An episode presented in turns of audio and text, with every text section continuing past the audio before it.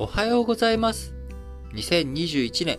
令和3年10月14日木曜日。本日も新聞解説、ながら聞きをやっていきたいと思います。えまず最初の話題、丸一としては、今日、衆議院が解散する運びとなっております。え岸田文雄首相、自民党総裁は14日、衆議院解散に踏み切ります。え政府はその後の閣議で19日に公示、えー10月31日投開票の衆議院選の日程を、まあ、正式に決めるという流れになっており、新型コロナウイルス対策や、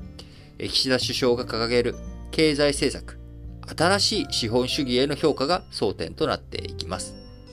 えさらに、えー今日夜にはですね、えー岸田総理、えー衆議院解散を受けての記者会見に臨んでいくということになります。え前回ね、衆議院選挙が行われたのは4年前の2017年10月ということで、え今回は初めて10月21日の衆議院議員の任期満了を超えての、え投開票となります。えそして解散から投票までの期間、え14日解散して、え投票日が31日ということで、こちらも、え戦後最短の17日ということになります。え国会がね、開催されて、え首相の承認、所信表明演説に対する、え代表質問、昨日13日で3日間の日程を終えました。首相13日の参議院本会議で衆議院開催について国民の信を問うた上で、一刻も早く大胆で思い切ったコロナ経済対策を実現したいと考えたと説明をしました。えー13日に党本部で開いた全国幹事長会議では、国の未来がかかった大切な選挙に強い覚悟で臨むとも語り、えーこうね、自分が総裁になって、えー初めての解散総選挙というところで、まあ、意気込み強くというところになっております。えー定数、えー小選挙区と比例代表を合わせた衆議院の定数は465となっており、えーこちらを与野党が争う形になりますが、えー首相と執行部、自民党の執行部は、えー与党で過半数となる、え自民党と公明党、え両方で、え過半数となる233議席を勝敗ラインと定めております。自民党の現有議席は276で、連立を組む公明党との合計、えー29との合計は305ということになっており、まあ、ここからね、えーまあ、えー前回ね、勝ちすぎたという面もありますので、まあ、今回、まあ、過半数取れれば、まあ、とりあえずいいだろうという、まあ、こういったあ目論見になっております。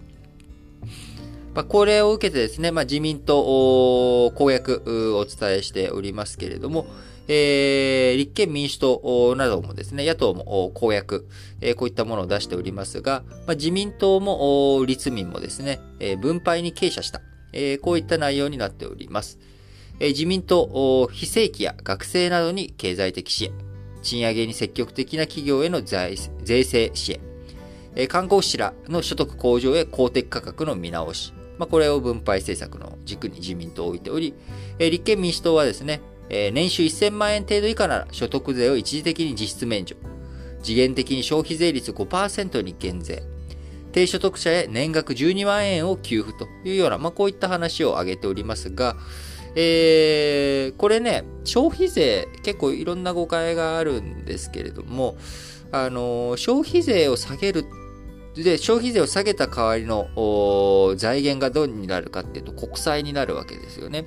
で、えー国債の負担っていうのは広く、結局まあ金融機関とかそういったところが持つわけですが、えー結局ですね、えー国債が広く行き渡りすぎると何が起きるかというと、まあ将来的にインフレ、えーハイパーインフレの懸念というリスク、えーこれをみんなで、えー引き受けるということになるわけなんですよね。なので、えーもちろん、お金をいっぱい持っている人ほどそのリスクのね、負担が大きくなるというところはありますが、まあそういったリスクをみんなで幅広く受け取るのがいいのか、えー消費税という形で、えーまあみんなあ負担するわけですけれども、えー高所得者ほどお金を使いやすい。で、お金を使いやすい結果、あそこからあ消費税の額、絶対額、分担、負担比率はね、えーみんな10%というところですけれども、まあ、軽減税率一部除いてね、えー10%ですけど、額という意味では、あたくさんの人から徴収することができると。あの、たくさん使う人ほど、要は高所得者ほど絶対額としては多く集めることができるのが僕は消費税だと思っています。えそう考えるとですね、消費税、えー、次元的に減税ってあんまり意味がないなっていう気がしていて、えー、別に10%は10%で取って、その上で給付を広げたりとかですね、えー、あるいは、あその低所得者の賃上げ、こういったところに積極的に動くというのが僕は成功法だと思っており、まあ、自民党の政策の方がですね、なんかあのー、シュッとしてるなというか、僕の方は納得感が、あ立民よりは高いなと、個人的には感じております。えー、成長戦略についてはですね、えー、大胆な危機管理投資と成長投資というものを自民党、まあ、立民は中長期的な研究開発力の強化というところですが、まあ、言ってることはね、えー、あれですけど、まあ、基本的にそんなに、まあ、分配政策も成長戦略も変わらんなというところですかね。えー、まあ、財源についてはですね、えー、立民、えー、金融所得課税とかの強化、あ法人税に累進税率を導入、え、所得税の最高税率を引き上げとということで、まあ、課税強化あ、富裕層への狙い撃ちの課税強化という形になっておりますが、え、それだけではですね、とてもじゃないけど消費税率5%で半分にした分のですね、財源の確保というものは、これは難しいということになりますんで、まあ、そうするとですね、えー、減税、えー、規模を5%に下げると13兆円程度、えー、所得税免除で5兆円超ということですから、18兆円をどうやって財源として集めるのか、富裕層から集めるって言っても、それだけ18兆円って集まらないので、うん、まあ、どういうふうにやるのかなというところ。を、改めて、えー、民主党政権、旧民主党政権下に、えー、公約、2009年の選挙の時には掲げた公約ほとんどできなかったというところ、これをね、改めて、えー、ちょっと問いかけたいところではあるなというふうに思います。えー、さらにですね、選挙、今回、えー、共産党が21の小選挙区で、えー、立候補取り下げというところ、すなわち、えー、立憲民主党とかとね、えー、候補一本化というところになっておりますが、まあ、えー、立憲民主党としてですね、共産党とかとの、えー、まあ、閣外協力とかを含めた、あ協力体制、えー、衆議院選挙にね、え、勝利し政権交代した場合に、え、共産党が限定的な各界からの協力をするという合意をして、え、選挙協力進んでおりますけれども、え、共産党のね、え、主義主張と立憲民主党必ずしも一致しないところが多くある中、あまああ選挙にとりあえずは勝たなきゃいけないというのも重々わかりますけれども、まあ、このあたりもね、どういうふうにしていくのかというところをしっかりと注目していきたいところだなと思います。えー、まあ、令和新党でしたっけ？あのー、あちらではね、あのー、まあ、20万円給付しますと。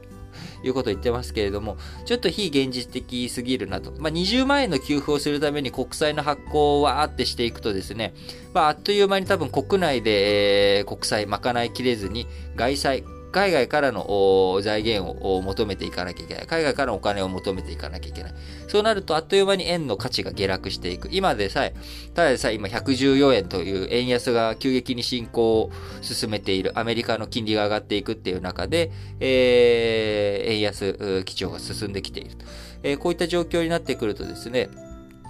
かなり円の価値を相対的に確保していくなんてのが無理になっていく。そうなってくると20万円の給付といってもですね、えー、悪性インフレがぐわっと進んでしまうと、えー、実質価値2000円とかになりかねないと。まあ、そんな2000円もらってどないすんねんと。えー、それどころか今、あね、貯金がすべて、え、消えてしまうということになりますから、あ要は今ね、貯金200万円ある人は、えー、それがですね、えー、2万円の価値にまで下がってしまう危険性、いやもっと下がる可能性だってありますしね、下がらない可能性もあると、MM、M、えー、MMT のね、論者の人とかは言ったりとかしますけれども、あのまあ、個人的にはそんなにうまくいかないんじゃないのかなというふうには思いますが、えー、これからあ衆議院解散して、まあ、告示は19日ですけど、実質的に選挙選挙戦が始まっていく。えー、各党の主張、比例代表をどこに入れるのかという観点で各党の主張というものを、えー、皆さん見ていく必要もありますし、えー、小選挙区、え、皆さん地元のね、え、小選挙区、えこちらで誰をどういうふうに投票していくのかというところを見ていく上でも各選挙区の候補者あしっかりと見ていくということをやっていってほしいと思いますし、この新聞解説ながら聞きでも、なかなか各選挙区ごとのね、あの情報発信とかっていうのは難しいですけれども、まあ、党、比例代表のえー、皆さんがね、どこに投じる、票を投じるのかの判断の基軸になるような、まあ、そういった情報についてはお伝えしていけたらなと思っております。